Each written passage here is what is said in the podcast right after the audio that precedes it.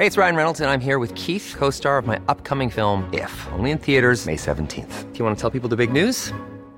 All right, I'll do it. Sign up now and you'll get unlimited for $15 a month in six months of Paramount Plus Essential Plan on us. Mintmobile.com slash switch.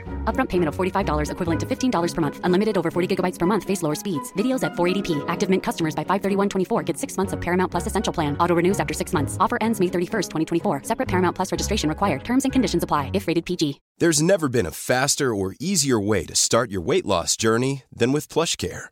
PlushCare accepts most insurance plans and gives you online access to board-certified physicians who can prescribe FDA-approved weight loss medications like Wegovy and Zepbound for those who qualify. Take charge of your health and speak with a board-certified physician about a weight loss plan that's right for you. Get started today at plushcare.com slash weight loss. That's plushcare.com slash weight loss. plushcare.com slash weight loss.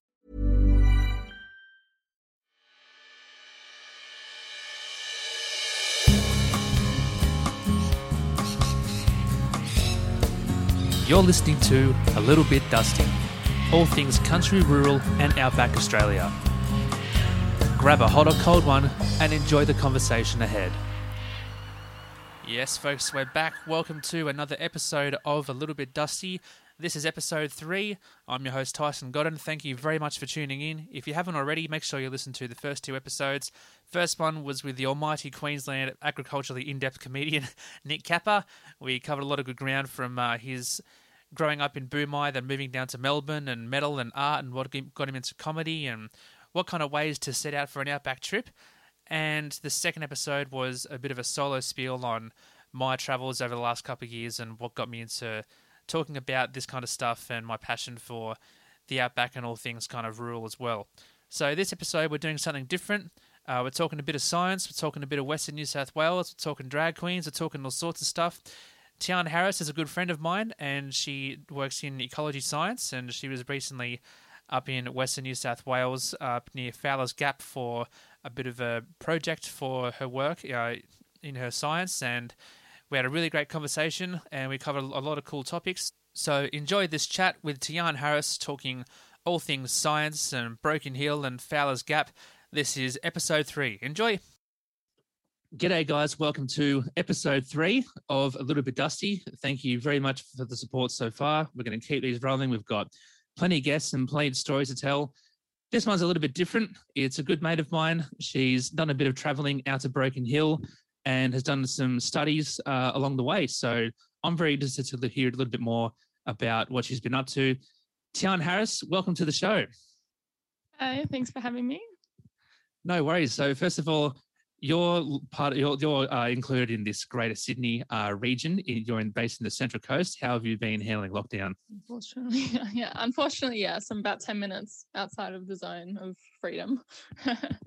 um, I've been trying to be productive, right? as we all, I'm sure, are. Some days like super productive. I'm like, yes, I can work from home, and then other days, I also live with my family still. Uh, so other days can be less productive than others. But um, I'm still fortunate enough that I get to go in to university and to work when I need to, only essentially if I need to do lab work. So it's not all bad. Okay. So this lab work, let's uh, dive into a little bit about what you do. Um, so you've, you are I think from the photos I've seen, you'll be able to bring a little bit of your work home, but you're still able to go out to the lab. Uh, what's this? What's this lab all about, and what are you what are you doing in your in your university studies? Yeah, so I'm on the cusp of hopefully finishing my uh, Masters of Research over the next few months. My thesis is due in October. So I'm just uh, currently finishing up working through uh, samples that I've collected. I also work on the side, although it's a bit on hold at the moment with studies, but um, as a research assistant for the supervisor of my studies. So I do both. Uh, I major in biological science and ecology, uh, specifically a bit more evolutionary ecology. Okay, so evolutionary ecology, and you're doing your thesis. Uh, what's your what's your thesis based on, and how's the progression of it all going so far? Yeah, so my thesis is on lead contamination in the environment. So how lead affects the physiological processes of the house sparrow. So I went out to uh, the small regional mining town Broken Hill um, for about a month and caught sparrows.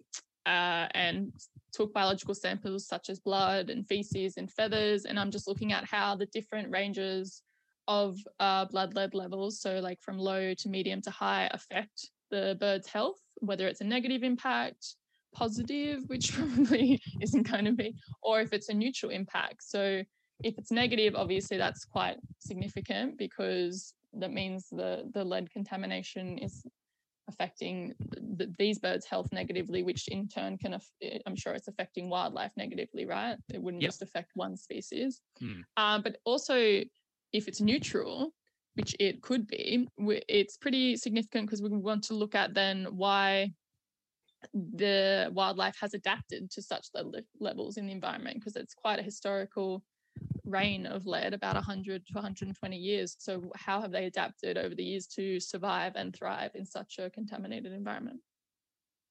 Wow that's uh that's pretty interesting. So you said it's, it's due in october. Um how's how's everything been going so far? Have you are you satisfied with kind of the results you've gathered and you're kind of drawing to a, a pretty uh a pretty satisfactory conclusion or if you still do you still find there's a bit more kind of work to uh, to go um, unfortunately, because of supply issues due to the dreaded COVID, um, a lot of the materials that I needed in the lab were on um, short supply demand, like globally. So uh, we're having a lot of um, stock issues in Australia. So I've still got a little bit to do with the blood work that I took.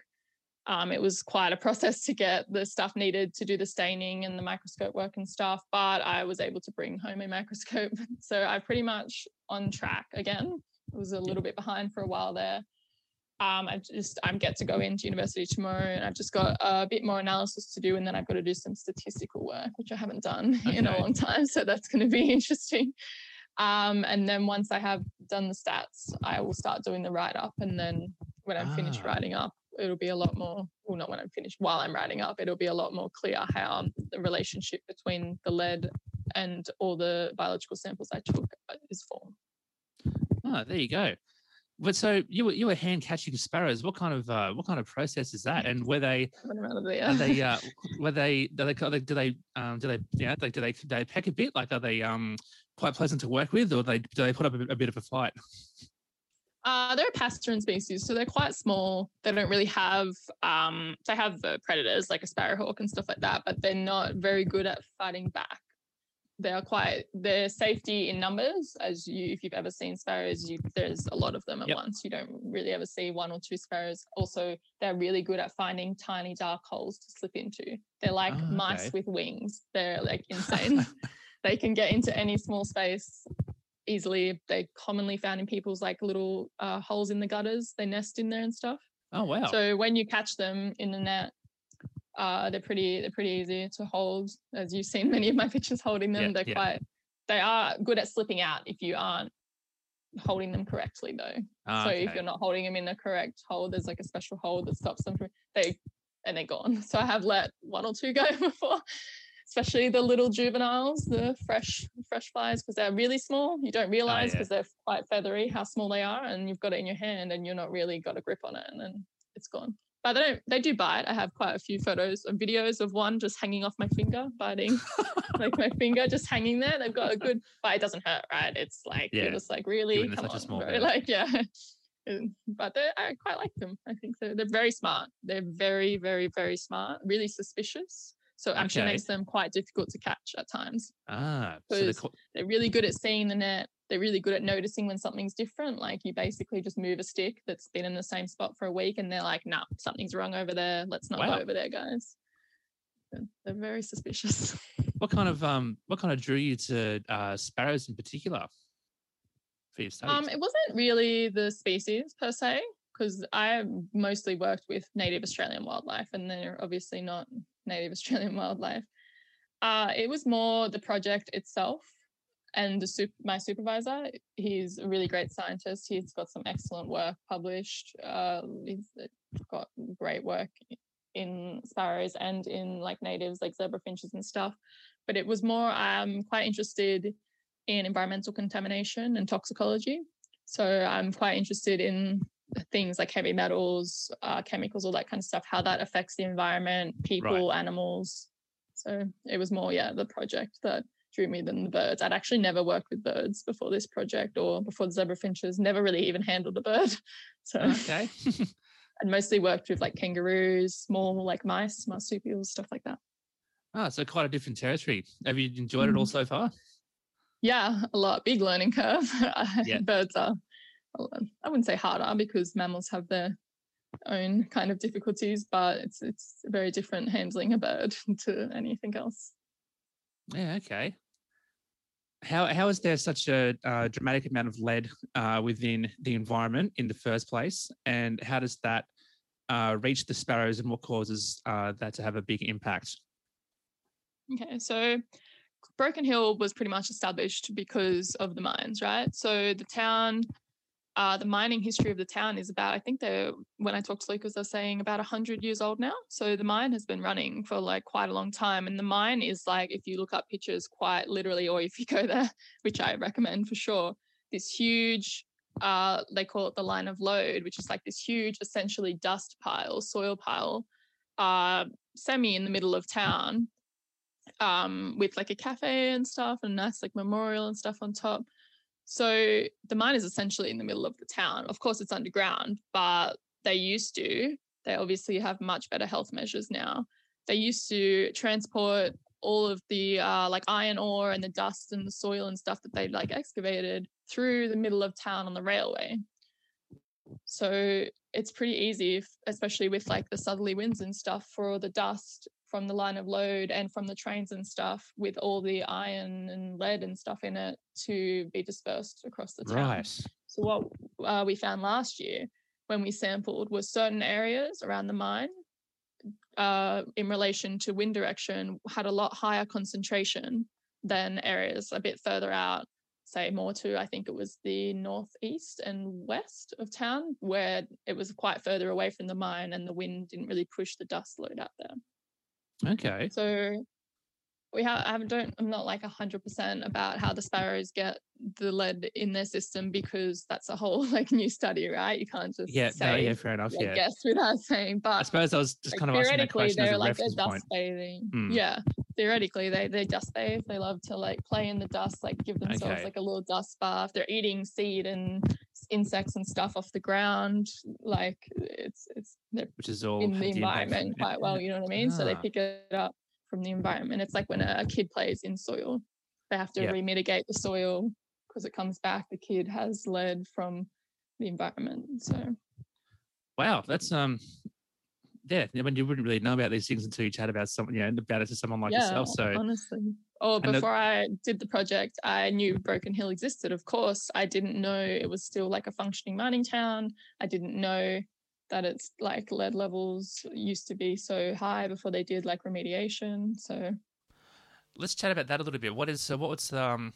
So what's the process of uh, remediation, and uh, does that kind of uh, you know reduce? well, uh, Does it kind of reduce the amount of uh, the amount of lead that's going through the environment, or or do they attempt to? And um, you know, has it made uh, has it has it progressed and made a bit of a difference? Yeah, so from my understanding, um, they offer free like uh, blood lead testing to children under a certain age because that's really important for them to get it to like a safe level because that's who it affects the most. Mhm. And they've done a lot of work. I talked to a lot of locals out there that had had their yards dug up. So the, I'm pretty sure the government or mines or someone sponsors it and comes in and they'll like dig up the soil Okay. uh i think they like might lay down um like some kind of i don't know what it's called like stuff on top to keep it compact so Right. it doesn't it doesn't blow away the dust and stuff but Yep. they put in like fresh so they'll just bring in like fresh soil and stuff like that and that helps because once they remove like down to a certain layer and put fresh stuff on top you're not exposed to it Yeah. Okay. Yeah. and I know that the mines themselves with the Line of Lode and stuff have like they put this special you see it's like this green kind of spray paint looking stuff all over the top of the dust that helps keep it compact so it Ah. doesn't get like spread throughout town. Right. So within your studies of um, understanding the impact of the lead within the sparrows, uh, I suppose it'd be fair to say you would have observed, uh, you know, from the outside, uh, what the, what the uh, exposure of lead would do through to the community and to um, people and you know and in children as well, and uh, what kind of what kind of health effects does um, it have on a person to have uh, you know, that much uh, consume that much uh, lead over time. Yeah, definitely. So um, some of the people I work with are great, like Dr. Mark Taylor and a student Max. Um, they they do a lot of environmental stuff and a lot of stuff with humans, but I've like definitely learned a lot along the way about what it does in people and animals because we're pretty like similar. You know what I mean? Like we all have brain physiology, kidney physiology, that kind of stuff. So um, from what I've read in humans and stuff, obviously it's quite detrimental to like uh, fetuses and children because their brain hasn't fully developed. So it can cause like a lot of neurological issues, uh, ah. decrease in IQ, like behavioral issues, heightened aggression, uh, like just trouble learning in general. And then also you have a whole range of like renal issues, like pretty much every physiological system in your body it can, is affected in some way from like high like high levels of exposure or like long-term exposure wow so it has quite a dramatic impact yeah definitely but um, while you were chatting to some of the uh, locals or other people out there, did anyone have kind of any of um, experiences of any of their friends and family going through such detrimental health issues because of this lead exposure?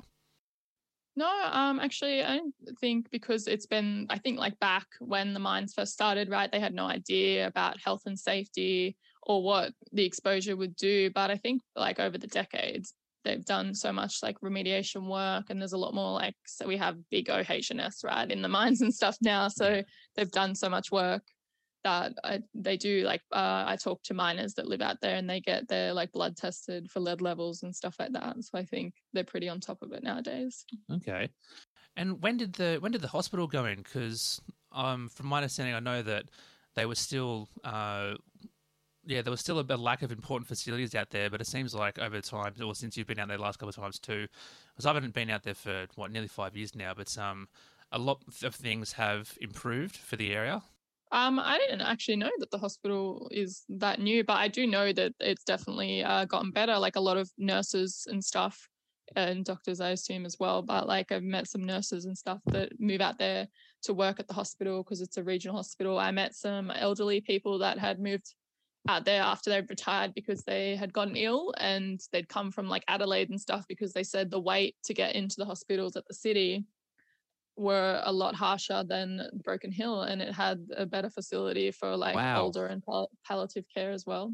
So people were were willing to risk that you know that long commute for the sake of a better service for what some people would think that you know wouldn't be out there because of its uh, I suppose if it's a environment and location. That's um yeah, that's a, that's a big commitment for starters, especially for people of uh, you know the elderly are more vulnerable. But um, I suppose that's really saying something. Yeah. Yeah, I think that if they've got better palliative care, you know what I mean, and also like it's it's quite cheaper to live out there. They could buy their house, they could retire. Unfortunately, they need palliative care, and they can get in whenever they need it. You know what I mean? It's not as big because the population of the town, I think, is like seventeen thousand people. So compared to a city, it's much easier for them to get like the care that they need as quickly as they need it. Mm. Wow, it goes to show the big smoke doesn't have all the answers sometimes. yeah, right. mm. Um, so what? So when so when you went out there for the first time, and was and um, you know, uh, for this year as well, is there a certain something that draws you to the outback environment? What kind of what makes it so attractive and you know, you know for for myself, I just you know encourage everyone to go out there because of, well, I really enjoy it. But um, for, for, yeah, but uh, for yourself, what yeah, what what really kind of draws you to it, and what attracts you to that whole environment? Honestly, I love how relaxed they are. It really, you know, how everyone's always like Australians are so relaxed, blah blah. Mm. Like if you ever go internationally traveling, but obviously, well, I didn't come from the city, but like I work or commute to the city, so I understand that's not always the case depending on where you live. Yeah, it's quite like, but out there, it's just like everyone is so relaxed. Like I don't think I ever heard anyone beep at anyone on the road. Like you could literally stop in the middle of the road, like in your car, and no blink or anything, and they would just like wait, just be like like mm, like no stress. Like I walked around at night, never really bothered, never any traffic, like a traffic jam, non-existent. Right? That's a big it's like one. ten minutes what, to drive yeah. on the side of the town. Like you can do anything, can get anywhere. Everyone's super chill. Like I just think everyone loves to go to the pub. There's a lot yeah. of pubs. I think yeah, at one point it had the most pubs in Australia in a town like wow. area. like I think it's it's pretty good though. It's pretty like everyone's willing to have a chat too. Like if you wanted to just talk to someone, Yeah. like especially a local, you could just probably just go up to them in the pub. But like I did that so many nights, like after work, just sat there and be like, oh, can I sit here? And then just start having a chat, like super friendly people, always willing to help you out too. Cause like a part of my project was unfortunately going into people's backyards at like five o'clock in the morning to set up nets to catch birds and Yeah. Super accommodating and like i people here even where i live in suburbia would be like oh like no that's really early or like that Mm. kind of thing they don't really want you in their backyard but there they were so willing to help out and they were like oh like i have a friend that like i'll get in contact so they were like helping me get ton- contacts and do my project Oh, nice. and like sometimes they weren't even home some people and I was like, "Are you sure? Like, you're not going to be home?" They're like, "Yeah, yeah, yeah. Like, I'll just like like let Well, the back gate in that or unlock for like you." Yeah, they're like, "I'll leave the back gate. You can like go use the toilet. No worries. Do what you want." I had, we had dinner with a lot of people like there Oh, that we great. met. Like, yeah, they were super lovely people, always willing to like help out, do whatever it took. It's like a real community vibe. I think the community is really like there for each other. I think that's yeah. Another That's, thing oh, well. so you, yeah, keep going. Oh yeah. Is the skies out there? I would recommend anyone for the scenery, but like the night sky and the morning sky, like if you're gonna go to the outback or rural, never miss like a sunrise or sunset. It's insane out there. It's lovely. It really is something else, isn't it? You can't Yeah. you can't recreate it. I mean, you can see the photos, and you know it's all well and Yeah, good. even until you- then, yeah, my photos. yeah, until, you go out and actually see it firsthand, it's yeah, it's something else. I talk about in um the second episode, which should be out tomorrow, uh, just a bit about some of my travels, what's got me interested into doing this podcast in the in the uh, first place. But um, yeah, when I drove through Adelaide through to Broken Hill, uh, as you stated, that's when you kind of see that just main stretch of the highway. Then it turns into that red kind of gravel dust, and I was just going like at the car, going like, yes, you know, like I've like I've hit that backcountry in the middle of nowhere, and I was um I was drawing an emu with the sun going down, but the whole aura of just the whole sky was was the same color as the dirt that I was dri- just driving through, you know, and it's yeah, it really is something. Yeah, it's um yeah, it, it's yeah, it's very it's very picturesque and um yeah, it's absolutely just lovely to look at sunrise and sunset. Um, Yeah, going back or like to at nighttime, right? Like Yeah. no light pollution, really. Like never seen so many stars and like the galaxy constellations and stuff. Like, whoa. Yep. Yeah, absolutely. Yeah. There's, and it's it, it makes like almost like a you don't really need a torch out in the, when those kind of areas too. Everything's just naturally moonlit and um, Yeah. also with all the you know with all the stars and yeah you see this kind of little almost Milky Way looking patterns in them as well. And yeah, the Yeah, night sky and the insane. sunrise and sunsets are absolutely beautiful.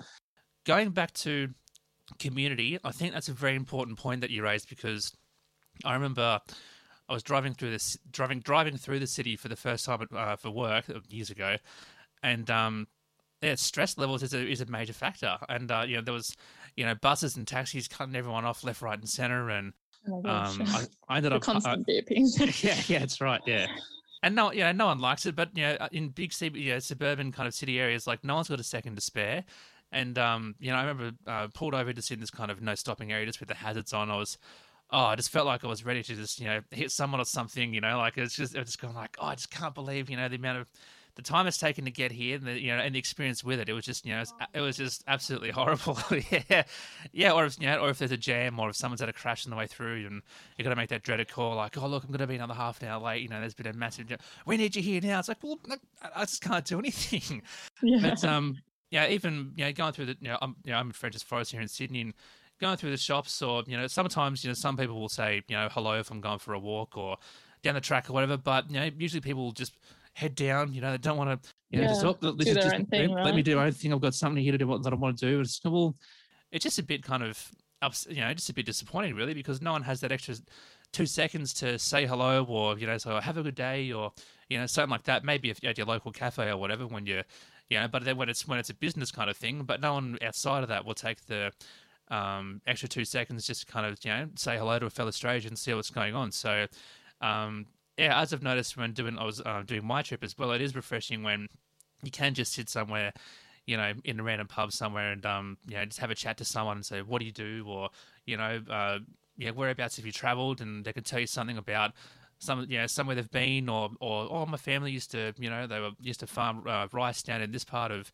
you know, South Australia or something, and yeah, you just it's just it's refreshing, and uh, the more stories you um you know, the more people you chat to, the more stories you can tell other people as well, which I think can further encourage everyone to get out of the big smoke and you know in hear areas like Broken Hill and Fowler's Gap and Silverton too. So um, yeah, I like how you've you know you've stated that you know everyone uh, was always willing to help out, and the community uh, kind of impact in smaller areas is a lot higher than a you know popular town. Yeah, I think it's it's lovely, and like the story thing, like you were talking about, everyone out there is willing to definitely have a chat and tell you like a story about their life, or like if you are new to the town, right? Like say what they found out, and like they'll straight away the first things they'd start telling you is like where you should go, what you should see, what you should do. Like Absolutely. it's much better than like internet or like a tour book or whatever could tell you. Like it's Mm. pretty great.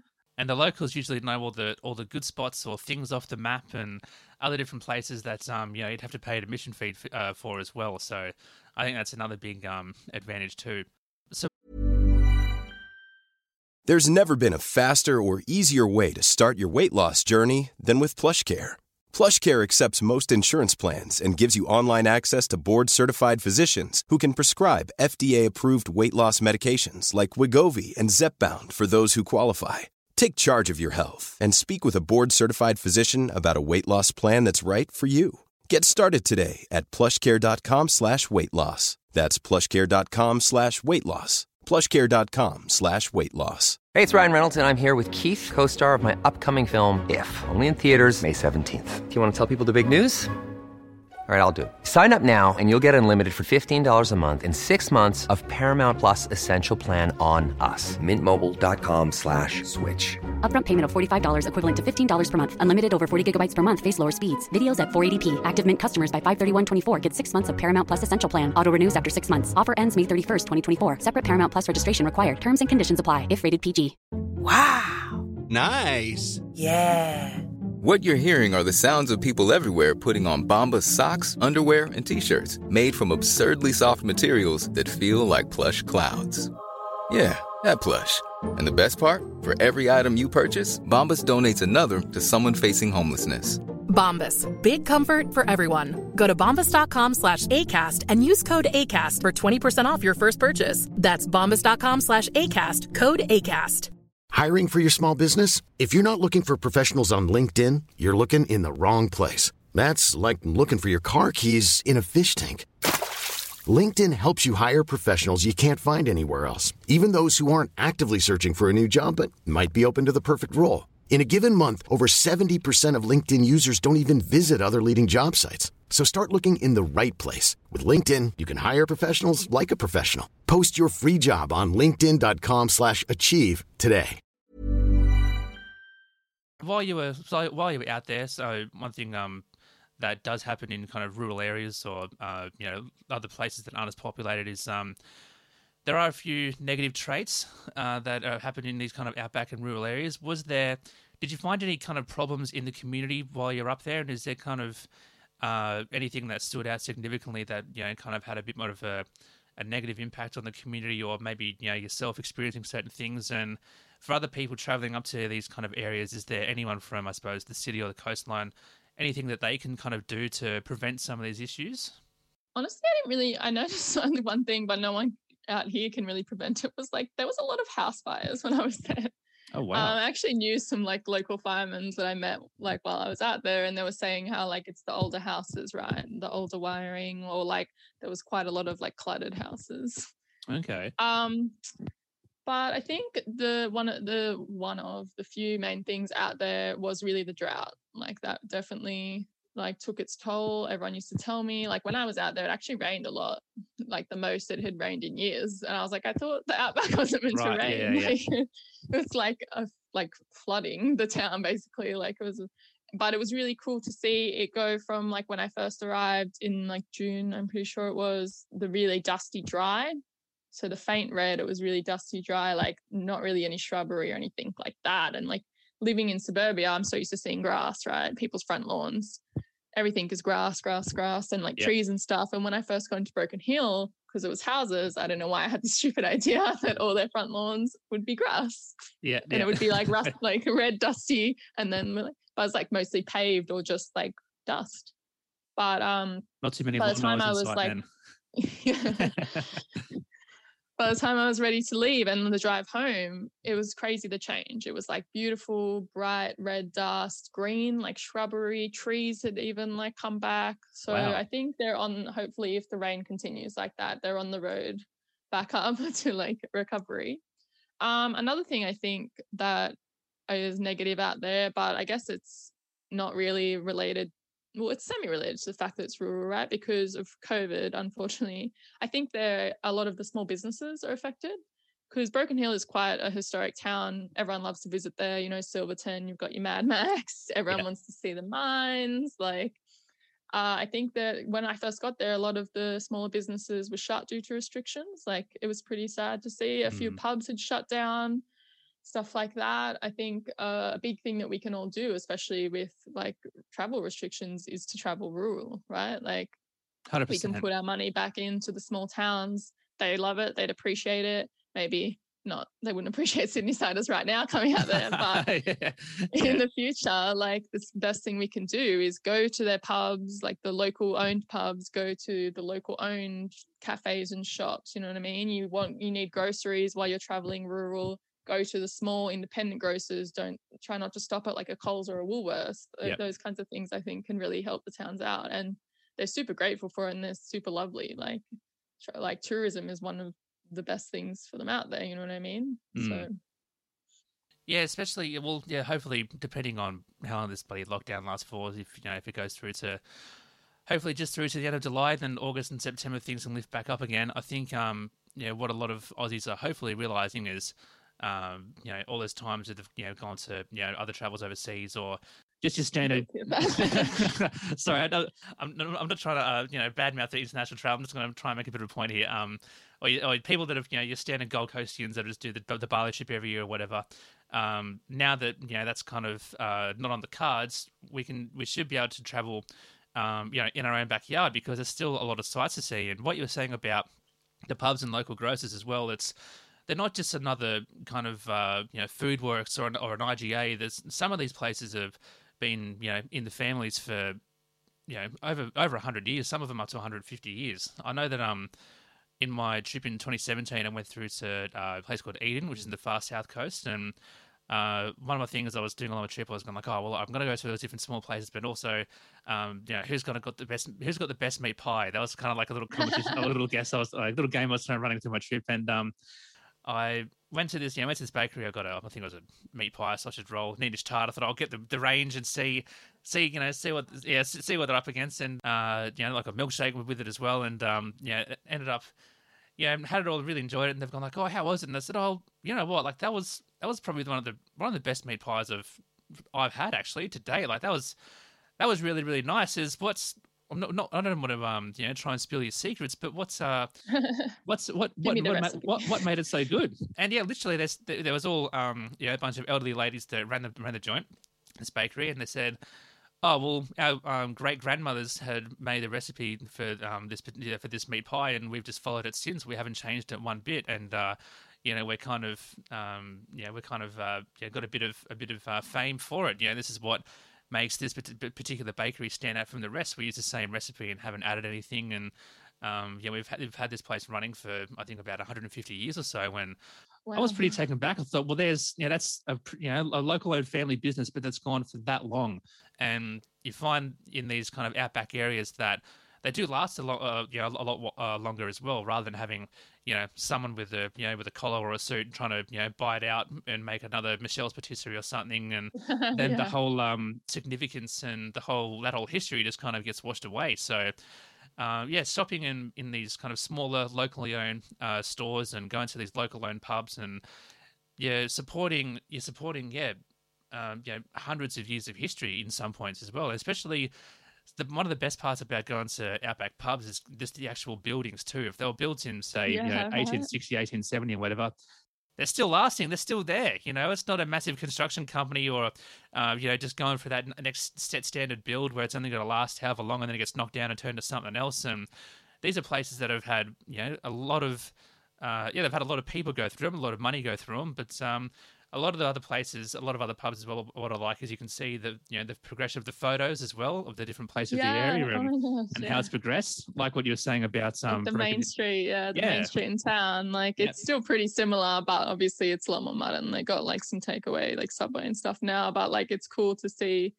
First of all, still so many pubs, but like the old school, like some of the pubs I went to a fair bit out there because well, it's the pub. But like I do? Yeah.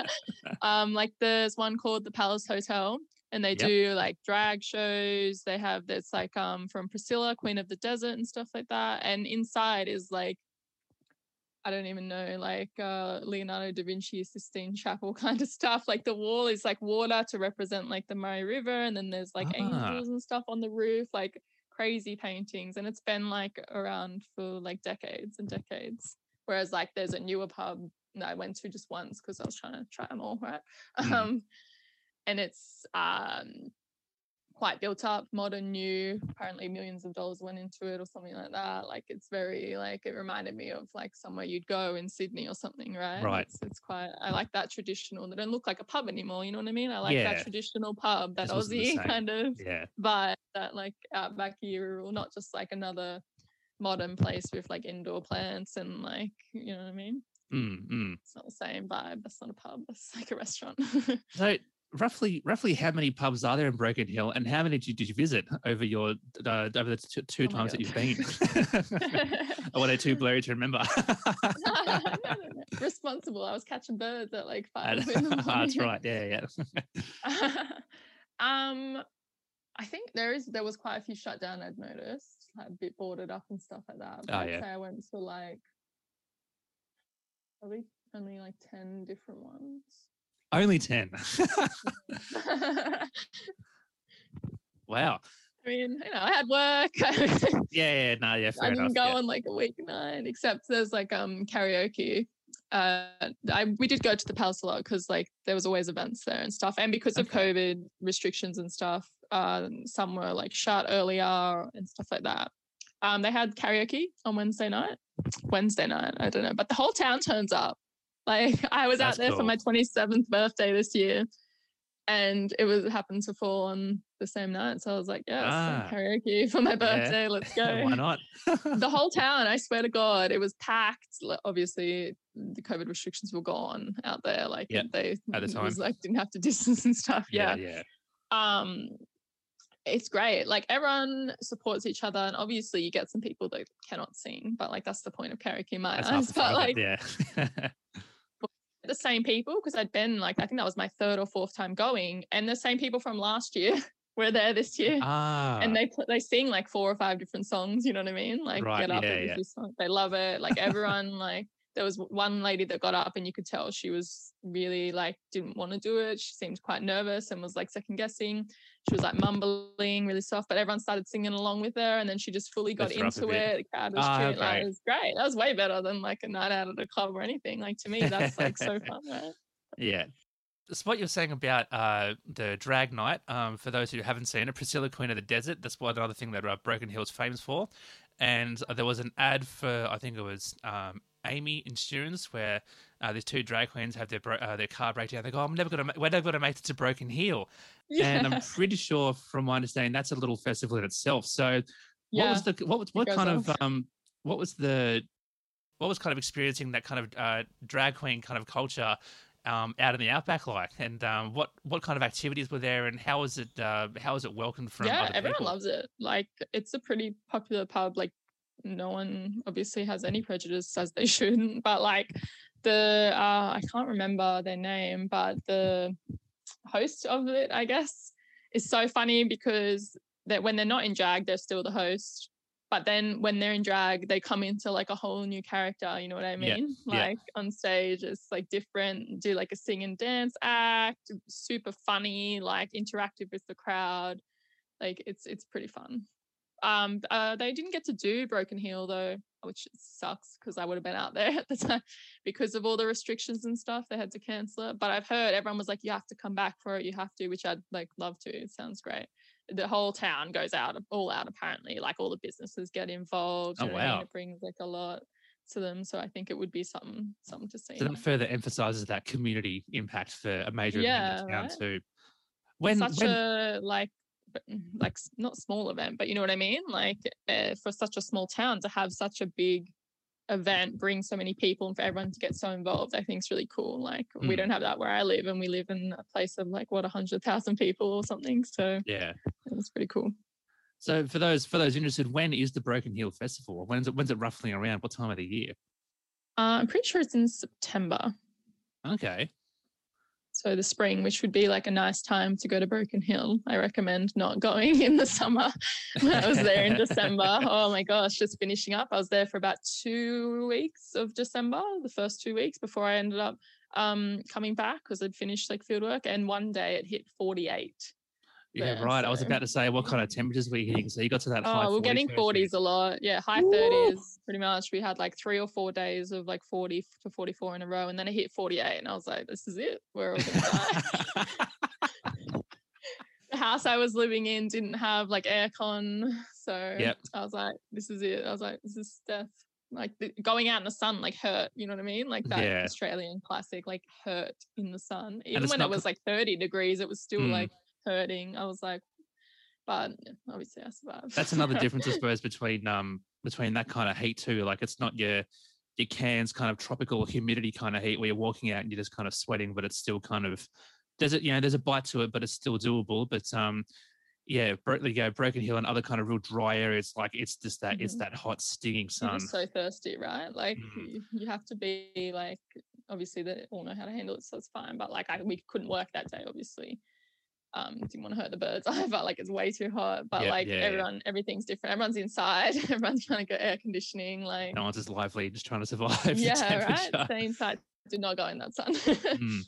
How did you how did you uh, prepare or keep um you know or keep kind of uh, keep keep your body and kind of mental state in check when it was kind of um, when it was hitting those temperatures and obviously you know dr- drunk, drunk a lot of water but um drinking too much water when it gets that hot is uh you know it can be Thing, right? Yeah. mm, mm.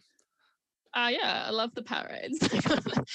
had some Powerade stuff. Um, actually, it was so hot, like trying to sleep. I like wet a towel, you know, when you like soak a Yeah, yeah. towel, and just slept with like a towel instead of a blanket, a wet towel on me because Right. I was like, it's, so like dry and hot. I was like, cannot like breathe in the air, right? So that makes it quite a them for dealing with it. Like Yeah, I've been in heat before. I've been in humidity and dry, but like 48 something else, I think. yeah and that really shapes a person as well especially if you've grown up out that area. That really you know brings that kind of uh uh, tough, thick-skinned, kind of old school kind of character. You know, it's like, oh, I've been here, I've been out yeah, here, they're probably like, hot. oh, it's yeah. not even hot. Yeah. yeah, yeah, yeah, that's right. Yeah, or like in the UK, real when, or like in the UK when it gets to like thirty, what, like 28, 29 or thirty, and they call it a you know a catastrophic heat wave. It's like, well, no, it's Like, just no, you say nothing, mate. yeah, when I was over in London, it was like 25. I was still in like a jumper and stuff. And I was like, Mm. it's cold. And they were like, whoa, summer. And they were like sweating. I was like, what? So this is winter. What are you talking about? So I guess, yeah, when you grow up, you can handle it. Another thing is like, it gets really windy out there. oh, Like they have a wind, like a wind season, I guess. Normally, I think it is October, September to October. It's like a month of wind. But when I was there, it continued into like November, December, unfortunately. oh, Uh, some is we couldn't go out in the field, especially like when I was working out at the station because that was a lot more remote. Whereas in the town, you're fine, you're safe. Um, some like 65k winds. gee. Did yeah, have, like um, crazy dust storms. Yeah, like shit like that. Like so dusty and hazy, like crazy. I was, yeah, I was about to say, did that have quite a uh, uh, environmental impact, or did, you know, were kind of houses kind of like you know brush straight red, or was everything you know did it go go through all your filters in your car and that sort of thing? Like, does it have quite a quite a bit of an impact, or is it just kind of a, oh, it's just a dust storm, it's just a windy one, it'll kind of pass over? Yeah, they're like whatever about it, but I was like, whoa, like look at all this dust. Like it's all in the house. Like there's not even any point. You sweep, and then the next day it was like uh, red dust again everywhere. yeah, right. Like couldn't hang clothes on the line, kind of thing, because of the dust. Just when it's windy, yeah, like you got some super super strong wind days, which I didn't know. I, I figured it would be protected in some way. Like I didn't think, but I guess I don't really know much about and outback climate until I moved out there, right? So. Hmm. Yeah, gee. Uh, so during the both times you went out to Broken Hill, what's uh what's kind of the most like wildest or crazy experience you you encountered out there? Honestly, I didn't really. I was working a lot, so Mm. like I didn't do much. But um we had um a lot of like hail. We had big hailstorms when I was out there, which I know is not like a crazy experience for me, but like environmental wise, right? Like it was pretty insane. And like some of the storms I had out there when I was working out at the research station because it doesn't really rain much. And it's all tarmac mostly now, all Yep. the way up to like Tibooburra. But where we were staying on the station, you had you went from tarmac through like a dust road and a creek crossing. You had to cross a creek to get to the accommodation. Okay. So it rained. I wouldn't even say a lot, but I guess for out there it's a lot. So we couldn't get back out onto the main road, and everyone had to stay in their accommodation for like oh, two wow. days. I'm pretty sure it was because the creek had like got water in it, and we were stuck. And I was like talking to the people that live there all the time, right? And I was like, "What? Do you just have to always make sure that you have supplies and stuff?" I'm like, "Yeah, because like if it rains, you could be stuck." Depending on the roads for like a week or something you know what i mean Whoa. so I think like it's pretty different way of living. You have to make Hmm. sure that you also town is like three hours away, so you can't ever forget any groceries or anything. Yeah. Yeah. Yeah, so that's the biggest difference between uh, you know shopping for things you need in case in a situation like that uh, occurs, rather than one new daily case of bloody COVID and then you got 300 people in a shopping centre fighting over fucking Yeah, toilet paper.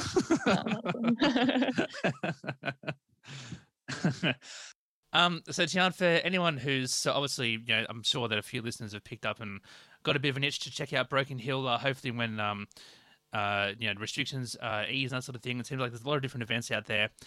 Uh, for anyone who's wanting to go out to that area or Silverton or Fowler's Gap or Tibooburra or areas close, have you got I any definitely advice? go to all of them, but Tibooburra as well. I ended up getting to go there, and it was it was beautiful.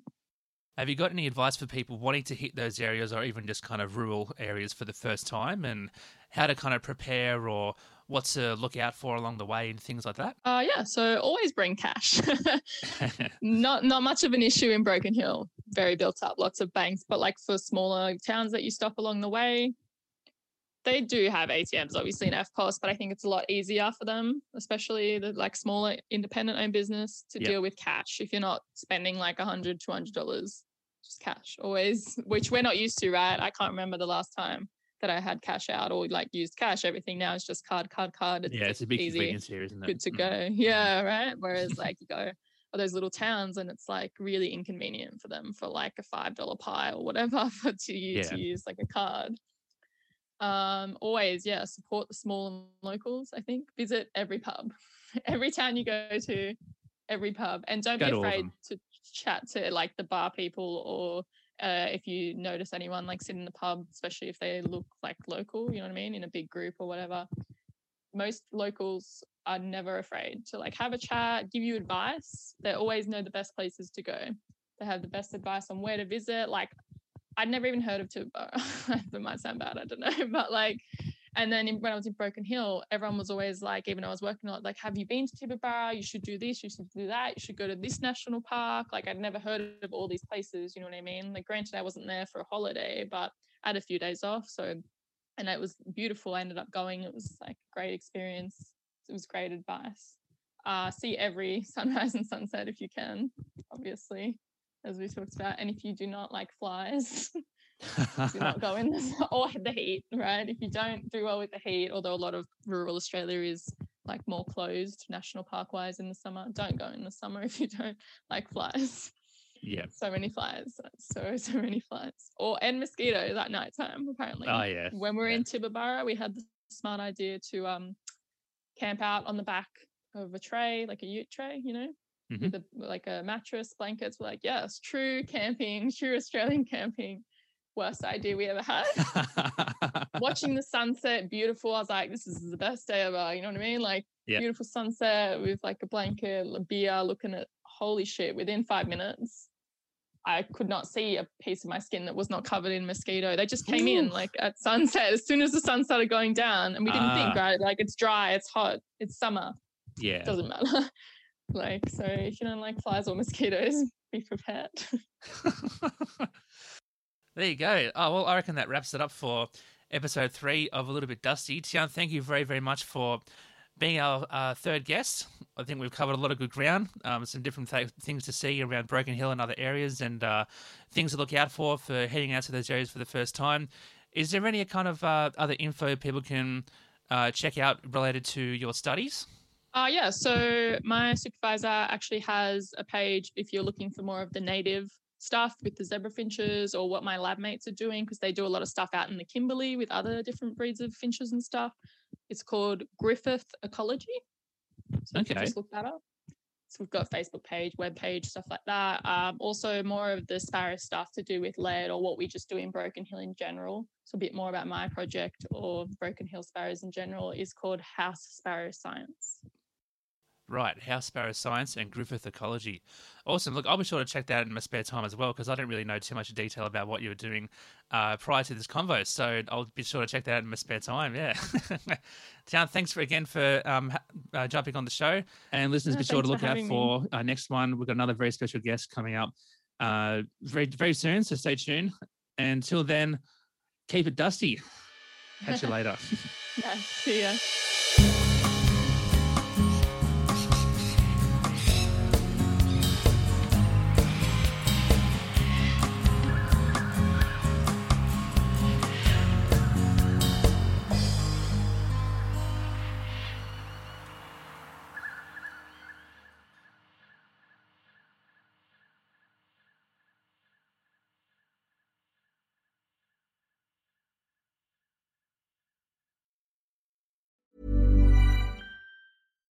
When you make decisions for your company, you look for the no-brainers. And if you have a lot of mailing to do, stamps.com is the ultimate no-brainer. It streamlines your processes to make your business more efficient, which makes you less busy.